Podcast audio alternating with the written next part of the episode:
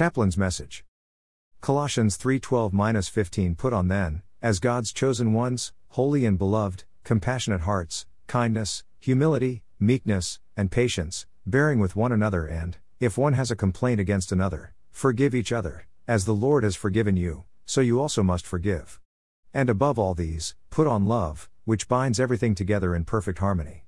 And let the peace of Christ rule in your hearts, to which you were called in one body. And be thankful. In 2005, Mr. Collins falsified a report that resulted in Mr. McGee being sent to prison for four years. McGee vowed to find Collins when he got out and hurt him. McGee was eventually exonerated, but not before he lost everything. Meanwhile, Collins was found to have falsified many other reports, he lost his job, and he too spent time behind bars. Both men came to faith in Christ while in prison. In 2015, both men discovered they were working together for the same faith based company.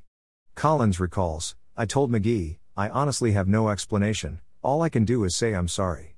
It was pretty much what McGee needed to hear, and graciously forgave him.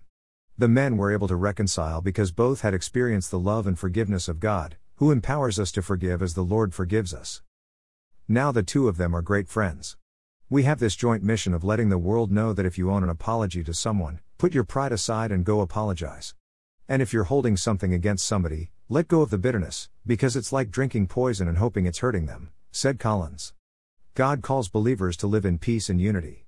If we have a grievance against someone, we can bring it to Him. He will help us to reconcile. Story by Alyson Kieda. Heavenly Father, thank you for forgiving us when we come to you. Help us to receive your forgiveness and to extend it to others. Amen. Be blessed. Chaplain Ron.